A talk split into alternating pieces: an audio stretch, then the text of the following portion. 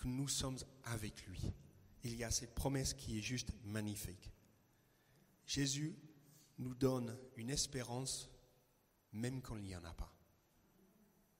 Même quand nous ne voyons pas, ou même que nous sentons qu'il n'y ait pas, Jésus lui donne cette espérance. Alors, je repose la même question que Jésus a posée. Crois-tu cela? Amen. Et si tu le crois, ce sera avec grand plaisir que nous partageons ce repas ensemble. J'invite celles et ceux qui sont désignés pour la distribution de la scène de venir sur le devant.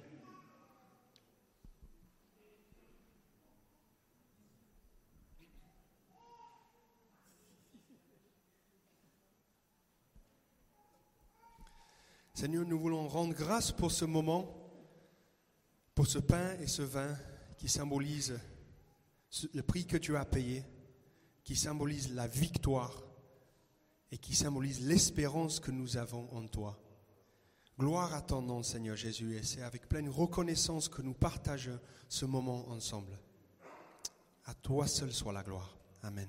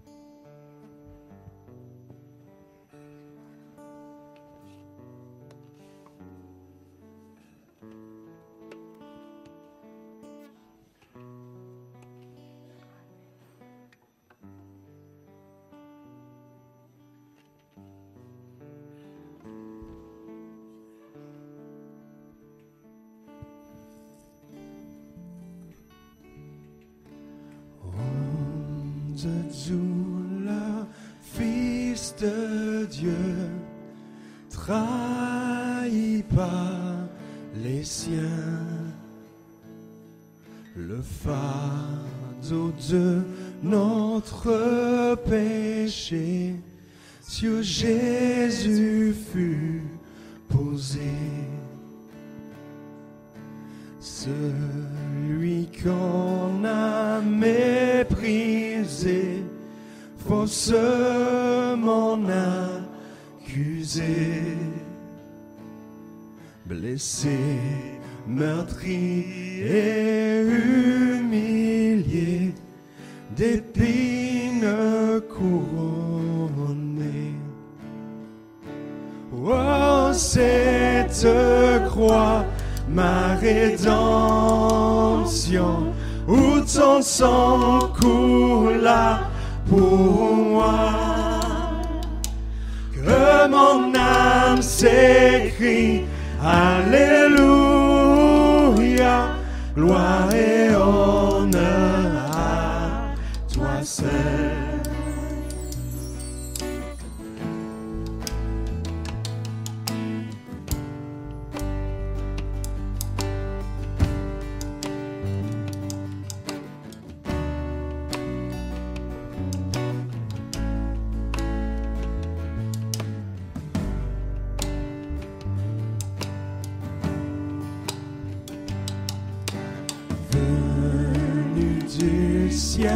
sur la terre pour nous réconcilier,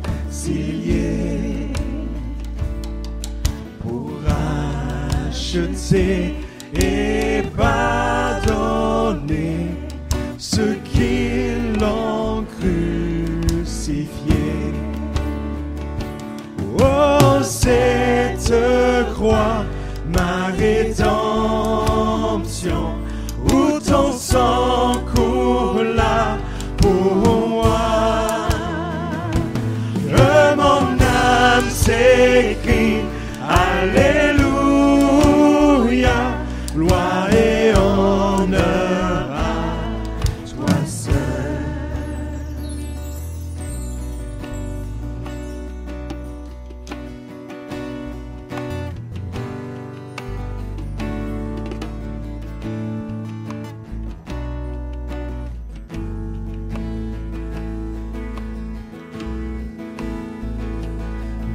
était payée, elle est effacée par le sang précieux que Christ a versé. Le péché vaincu, son emprise n'est plus. Il m'a libéré pour l'éternité. Ma tête, ma tête.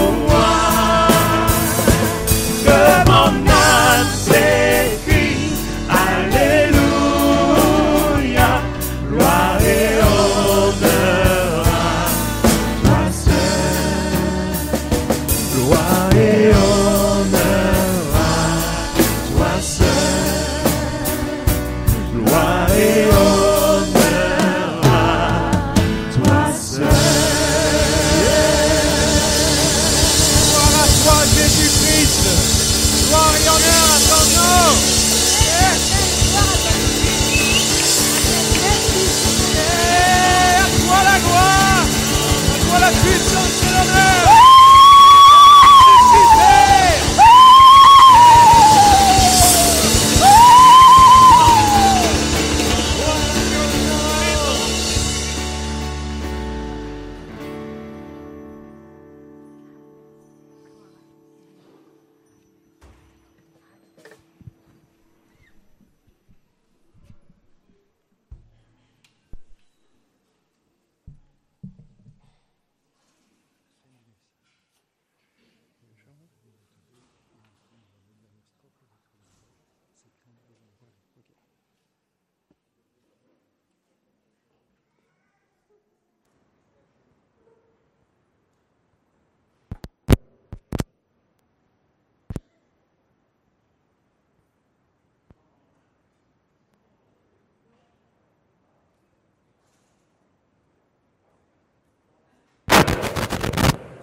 Ça va là? Quelle joie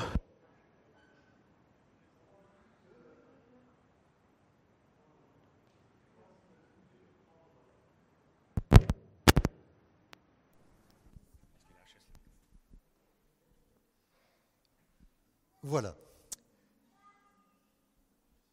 Pendant le culte, je suivais le chat, vous savez, en ligne et on a reçu un message euh, du désert de Mauritanie. Donc c'est Cathy Tauvois qui est là-bas et qui disait, d'ailleurs, elle doit, elle doit être en train de nous regarder là, d'assister au culte, et elle me dit, c'est un miracle, je vous reçois en plein cœur du désert de la Mauritanie. Vous imaginez? Ça, c'est extraordinaire. Alors, Cathy, on, on te salue. Et puis on salue aussi tous les amis qui sont en ligne, non seulement en direct maintenant, mais ceux qui vont nous regarder en, différé. Vous savez que souvent euh, nos, vidéos sont regardées plusieurs centaines de fois. Et vraiment, on se réjouit de, entre guillemets, de ce miracle de la technique. Et on demande à Dieu qu'il bénisse maintenant euh, sa parole. Je vais l'introduire par la lecture euh, du prologue de Jean, on lira les cinq premiers versets. Jean chapitre 1er, verset 1, qui dit ceci, au commencement était celui qui est la parole de Dieu.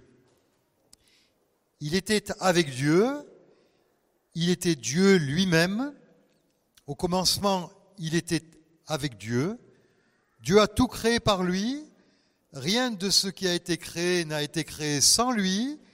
En lui résidait la vie, et cette vie était la lumière des hommes.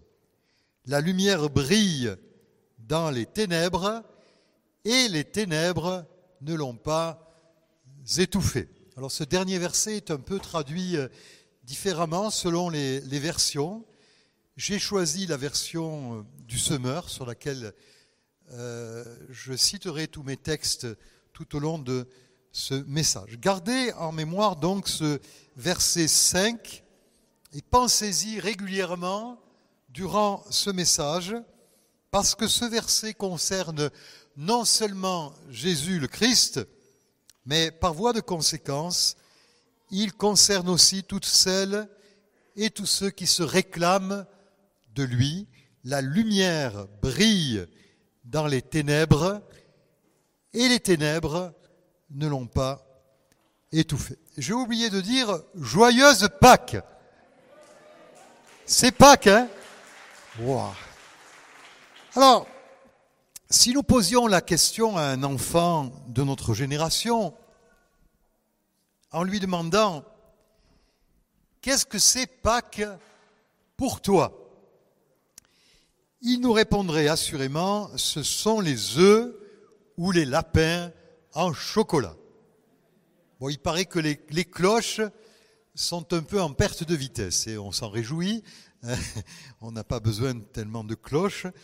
Donc, euh, euh, peu d'enfants et de jeunes gens pourraient faire une relation avec la fête qui célèbre la résurrection du Seigneur Jésus. Et on a à peu près le même phénomène qui se produit avec la fête de Noël, qui est considérée par la majorité des gens de notre société, surtout par les enfants, comme une fête pour les enfants, une fête de famille, durant laquelle on échange des cadeaux.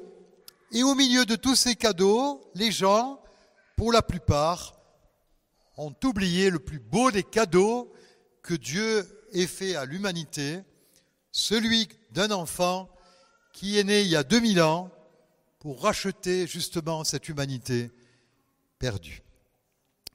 Nous sommes donc bien dans une période où l'ignorance et l'indifférence ont phagocyté la vérité. C'est vraiment euh, dramatique. Et ce n'est pas par hasard si j'emploie ce verbe phagocyter, car il caractérise précisément la volonté du mal ici-bas par rapport au bien. La volonté du mal, c'est d'anéantir la vérité libératrice, la vérité qui seule peut accorder délivrance, restauration et vrai bonheur à l'être humain. Alors peut-être, euh, vous n'employez pas souvent ce mot, phagocyté, j'aimerais donner quelques euh, synonymes. Cannibaliser, neutraliser, contrôler, étouffer, stopper, asphyxier, étrangler, garrotter. La phagocytose, c'est un processus, un phénomène biologique. Il s'agit d'un processus, vous n'en apercevez pas, bon, des fois ça, ça peut laisser quelques douleurs si vous avez un hématome, c'est plutôt l'hématome qui fait mal, mais quand vous avez un foyer infectieux dans votre corps, alors il y a certaines cellules qu'on regroupe sous le nom de phagocytes qui ont la capacité d'ingérer des particules étrangères dans votre corps. Et c'est, le système immunitaire, hein, finalement. C'est votre corps qui se défend comme, contre un corps étranger ou contre une infection qui vient là bousculer, mettre en danger votre vie. Je n'irai pas beaucoup plus loin dans mon explication, car je ne suis ni médecin ni biologiste, mais, je me rappelle quand même des, mes cours de biologie et, la phagocytose se passe en quatre étapes. La première, c'est l'adhésion. La seconde, c'est l'absorption. La troisième, c'est la digestion.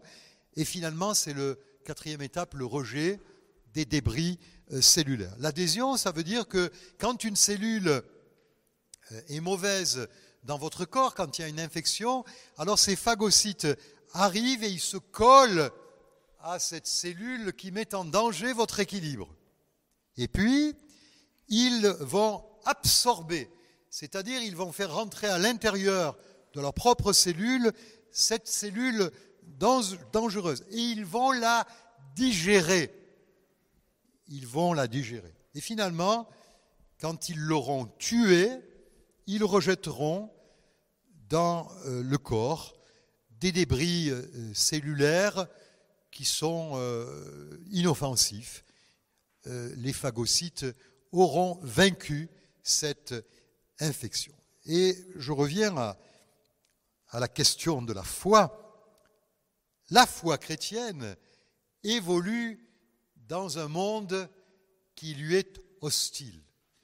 Tout autant que vous êtes ici ce matin et que sont les chrétiens dans le monde entier, nous sommes des cellules dangereuses pour l'ensemble du système dans lequel nous vivons. Et ce système dans lequel nous vivons, nous savons que c'est un système qui est voué, dirigé par le mal. Par exemple, l'apôtre Jean dira dans 1 Jean 5, 19, nous savons que nous sommes de Dieu alors que le monde entier est sous la coupe du diable. Et nous avons besoin de prendre conscience que nous sommes dans un monde dans lequel nous vivons, mais qui n'est pas notre monde. Rappelez-vous, Jésus disait, mon royaume n'est pas de ce monde. Et nous vivons donc un peu, un peu beaucoup, à contre-courant. Nos idées ne sont pas les idées de la majorité. Nous respectons, nous sommes civiques, nous sommes soumis aux autorités. Mais dès que des choses indignes, indignes de la foi chrétienne, qui s'opposent à nos convictions, nous sont imposés. Alors nous réagissons. Et comme nous réagissons, alors le corps dans lequel nous évoluons pour le moment, lui aussi réagit et voudrait nous phagocyter. Il y a un autre texte qui dit ceci, je vous le lis, Éphésiens 2.1, Autrefois, vous étiez morts à cause de vos fautes et de vos péchés. Par ces actes, vous conformiez alors votre manière de vivre à celle de ce monde. On était de la même nature que ce monde. Et vous suiviez le chef des puissances spirituelles mauvaises, cet esprit qui agit maintenant dans les hommes rebelles à Dieu. On était comme ça. Et la cellule que nous sommes, par la grâce de Dieu, a été transformée et nous avons reçu la vie de Dieu. Mais du coup, nous nous trouvons toujours dans, ce vaste monde, dans nos sociétés, comme étant des éléments spéciaux, jugés dangereux. Alors pas nécessairement toujours par les hommes qui nous entourent. Il ne faut pas qu'on développe une paranoïa en voyant des ennemis partout. Pas du tout. Je pense que dans le monde, il y a des gens qui sont animés de, bonne volonté, des gens qui ont de la compassion, de la philanthropie, sans aucun doute. Mais il y a un esprit qui, anime ce monde dans lequel nous sommes. Et il y a donc bien un phénomène d'opposition intrinsèque contre les croyants dans les sociétés qui refusent les conseils de Dieu. Et nous devons être conscients de cette, cette euh, réalité. À chaque fois que se manifeste l'opposition, nous ne devons pas oublier l'esprit qu'il y a derrière. Les croyants en Jésus, dès l'origine, furent considérés comme des éléments, une infection finalement, à rejeter. Paul dit, nous sommes considérés comme des ordures, comme le rebut de ce monde. Et il avait conscience de ça. Les chrétiens, dès le premier siècle, étaient jugés dangereux pour l'équilibre de l'Empire romain ou de la société religieuse à Jérusalem. Acte 5, 27 dit le grand prêtre, voici ce qu'il dit, nous, vous avions formellement interdit d'enseigner au nom de cet homme, et voilà que vous avez rempli Jérusalem de votre enseignement. Cet homme était bousculé, ainsi que ses coreligionnaires. Il ne pouvait pas supporter que la foi chrétienne se, se développe euh, comme cela. Pour la personne de Jésus lui-même, par exemple, ce fut, je dirais d'une manière euh, alors euh, extraordinaire, ce fut le cas.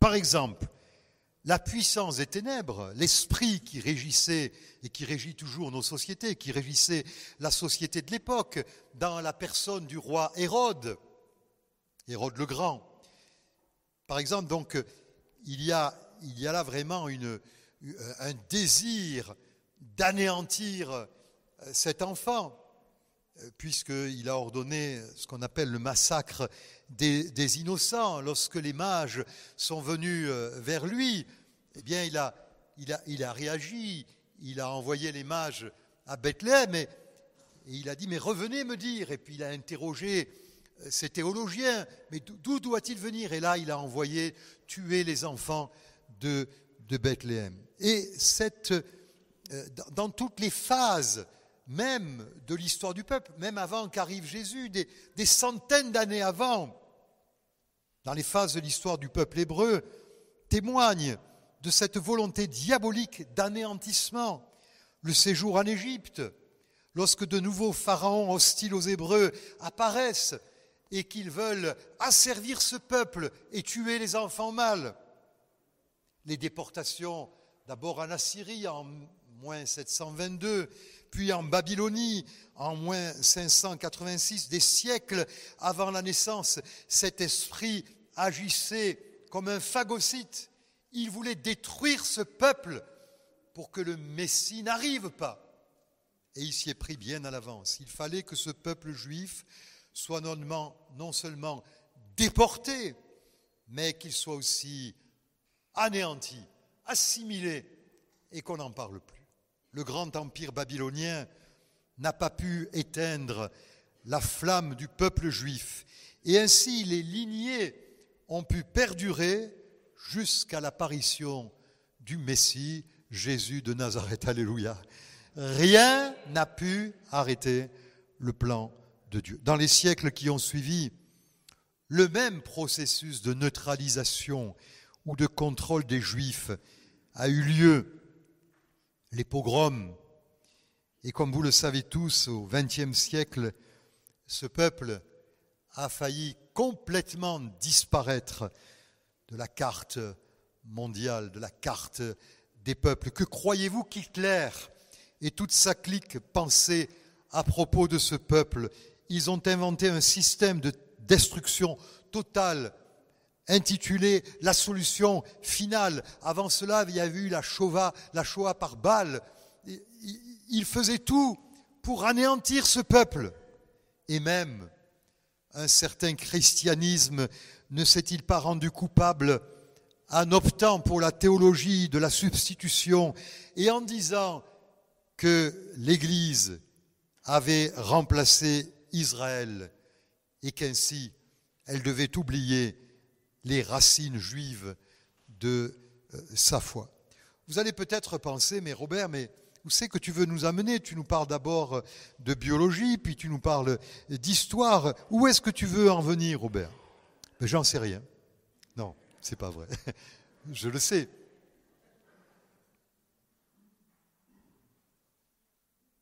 Revenons au prologue. La lumière brille dans les ténèbres, et les ténèbres ne l'ont pas étouffée.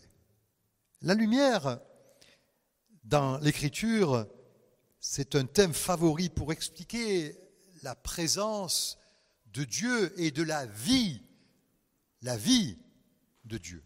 Jésus lui-même a dit, Je suis la lumière du monde.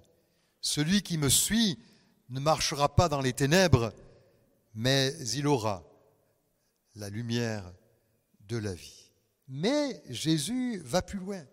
Vous voyez, chez Jésus, il y a vraiment un désir d'assimiler son peuple à sa nature, à son rôle, à sa fonction dans le monde. Lui, première cellule, on pourrait dire, qui va vaincre toutes les armées de phagocytes qui vont l'attaquer jusqu'à cette dernière semaine de sa vie où on lui tombe dessus et où enfin on roule la pierre en disant, ça y est, il est vaincu. On a enlevé l'infection de notre société, société humaine sans Dieu, qui n'a qu'à faire des conseils divins. Il est mort. Et maintenant, on va même mettre des soldats pour veiller sur sa tombe. J'y reviendrai dans quelques instants. Donc Jésus aime se multiplier comme les cellules se multiplient. Et il dit à ses disciples et à nous, Matthieu 5, 14, vous êtes la lumière du monde. Une ville au sommet d'une colline n'échappe pas au regard. Il en est de même d'une lampe. Si on l'allume, ce n'est pas pour la mettre sous une mesure de grain, un boisseau. Au contraire, on la fixe sur un pied de lampe pour qu'elle éclaire tous ceux qui sont dans la maison. C'est ainsi que votre lumière doit briller devant tous les hommes, pour qu'ils voient le bien que vous faites et qu'ils en attribuent la gloire à votre Père céleste. Il y a ainsi une conformité de nature entre le Christ et toi. Conformité de nature entre le Christ et toi, entre le Christ et nous qui lui sommes attachés. Et cette conformité de nature, c'est-à-dire un élément étranger dans ce monde, est aussi une conformité de lutte, de combat. Comme Christ a dû lutter contre l'opposition, ainsi les chrétiens devront lutter aussi pour la survie de leur Et je voudrais que nous pensions à ces 2000 ans écoulés, que nous pensions aux sacrifices que des millions et des millions d'hommes et de femmes ont fait pour que l'Évangile participe à chaque génération, à la vie de ces générations-là, pour que nous puissions nous souvenir que si nous croyons en Jésus aujourd'hui, c'est parce qu'une grande lignée de témoins nous a précédés et que nous emboîtons le pas à ces témoins durant le temps que durera notre brève existence, quelques décennies, et qu'ensuite, ayant passé le relais aux générations plus jeunes, nous rejoindrons la cohorte de celles et de ceux qui nous ont précédés en disant j'ai combattu le bon combat, j'ai gardé la foi. C'est là où la, résurrection de Jésus prend toute son importance pour nous ce matin.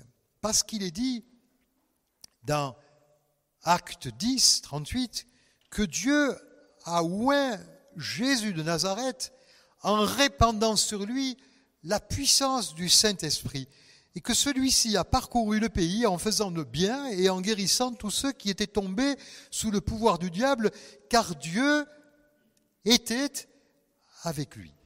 Jésus n'a jamais cherché ni la gloire, ni le succès, mais la gloire et le succès l'ont toujours accompagné. Et pourquoi?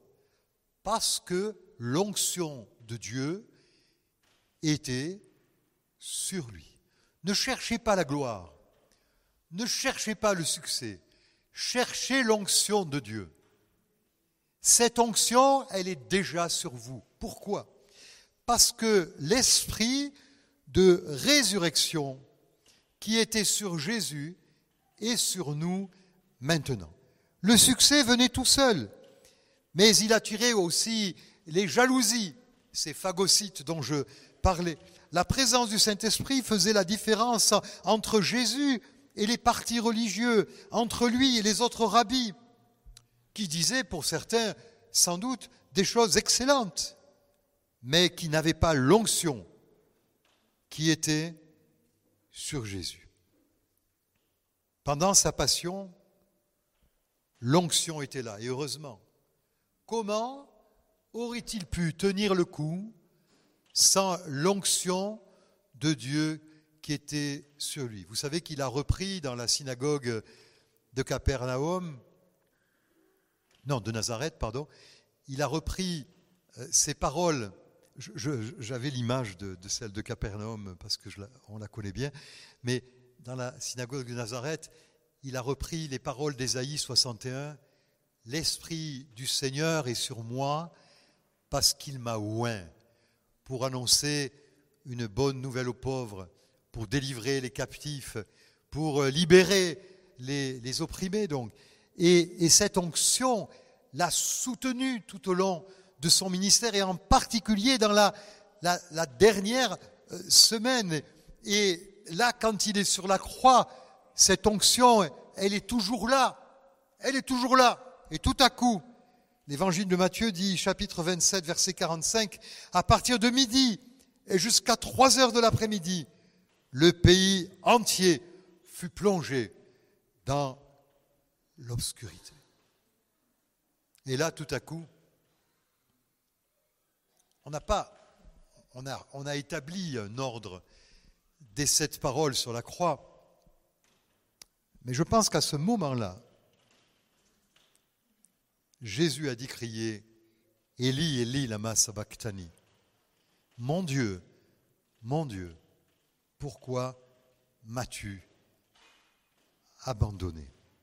Alors évidemment, Jésus récite le psaume 22, il nous introduit dans le psaume 22 qu'il ait senti cet abandon.